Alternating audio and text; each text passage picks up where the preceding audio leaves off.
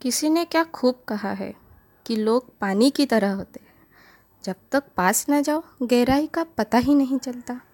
पर हमारा मानना ये है कि लोगों से दूर होकर लोगों की फितरत और ज़्यादा जल्दी समझ में आती है। सोच के देखिएगा। Thank you